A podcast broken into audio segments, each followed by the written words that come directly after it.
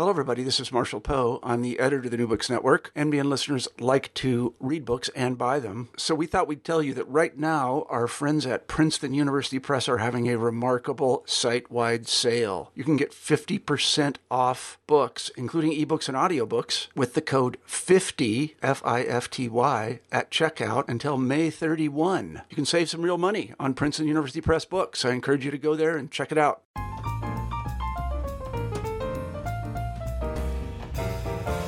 And welcome to Books in Literary Studies. My name is Miranda Corcoran, and today I am delighted to have the opportunity to speak with Nick Admussen, author of Recite and Refuse Contemporary Chinese Prose Poetry, which was published by the University of Hawaii Press in 2016.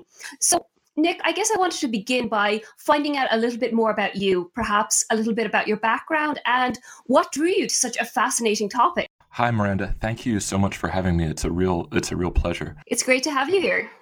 Yeah, I'm looking forward to the conversation. Uh, I am a fourth or fifth year, I can't remember, I guess at this point, uh, assistant professor of Chinese literature and culture at, at Cornell. Uh, and uh, I was, uh, I come from a, I guess, an English literature, Chinese language hybrid background, um, and did uh, um, a Master of Fine Arts in poetry writing. So when I was starting my dissertation research, I I thought, I guess I thought prose poetry